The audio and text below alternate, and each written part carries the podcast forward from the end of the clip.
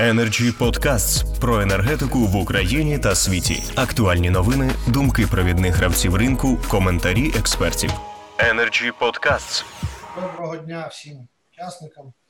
Еще раз хотел бы поблагодарить вас за то, что дали возможность еще раз выступить. Конечно, это немножко может задать вопрос, почему я выступаю в одной и в другой телепередаче, но мы как э, на войне сейчас, и у нас, э, по сути, ежедневно что-то меняется.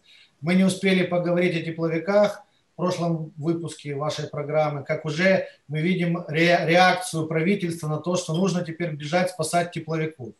Это, с одной стороны, хорошо, что есть э, позитивный сдвиг в том, что, наверное, все-таки начали прислушиваться к мнению экспертному и к бизнесу, и появился какой-то диалог.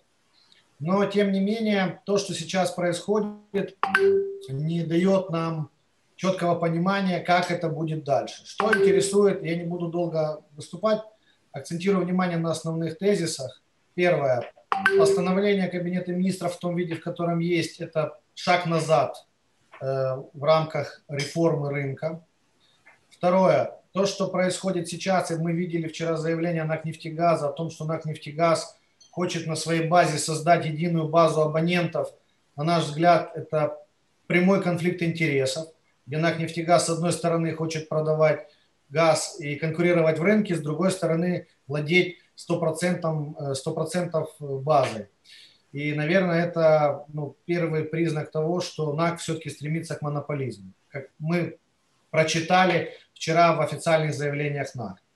Поэтому пока что то, что мы видим, что есть э, желание НАКа все-таки тоже стабилизировать ситуацию, есть предложение всем поставщикам, которые поставляли газ э, клиентам, физлицам, сбалансировать ситуацию и получить э, газ по льготной цене от НАК нефтегаза. Это уже тоже позитивный сдвиг в сторону налаживания диалога.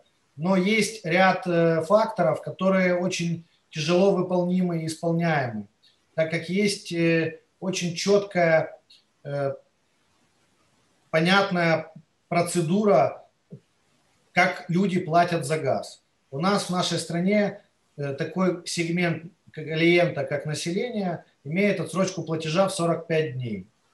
Поэтому возможность расчета в любом случае отсрочена во времени.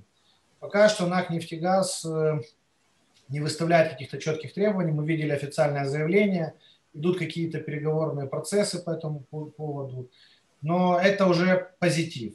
Хотелось бы все-таки после всех этих моментов, после того, как мы закончим, наверное, на следующей неделе эту историю и войдем в двухмесячный режим ожидания, все-таки перейти к другому вопросу. Как должен выглядеть рынок с 1 апреля, чтобы не было никаких э, проблем, и мы не сталкивались с проблемами, которые есть сейчас. Поэтому я призываю всех тех, кто нас смотрит, всех тех, кто участвует, объединиться э, в едином процессе, объединить усилия в том, чтобы действительно привести ситуацию на рынке э, газовом к рыночным подходам.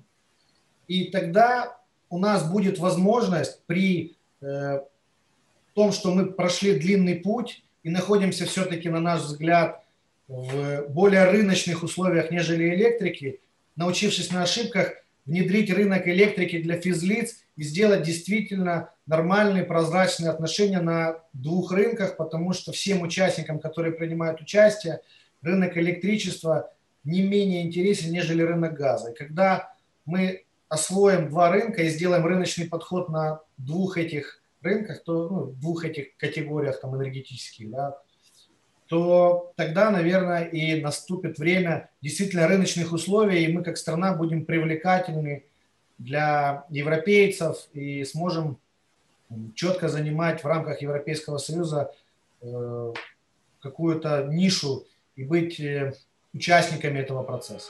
Energy Club. Пряма комунікація енергії.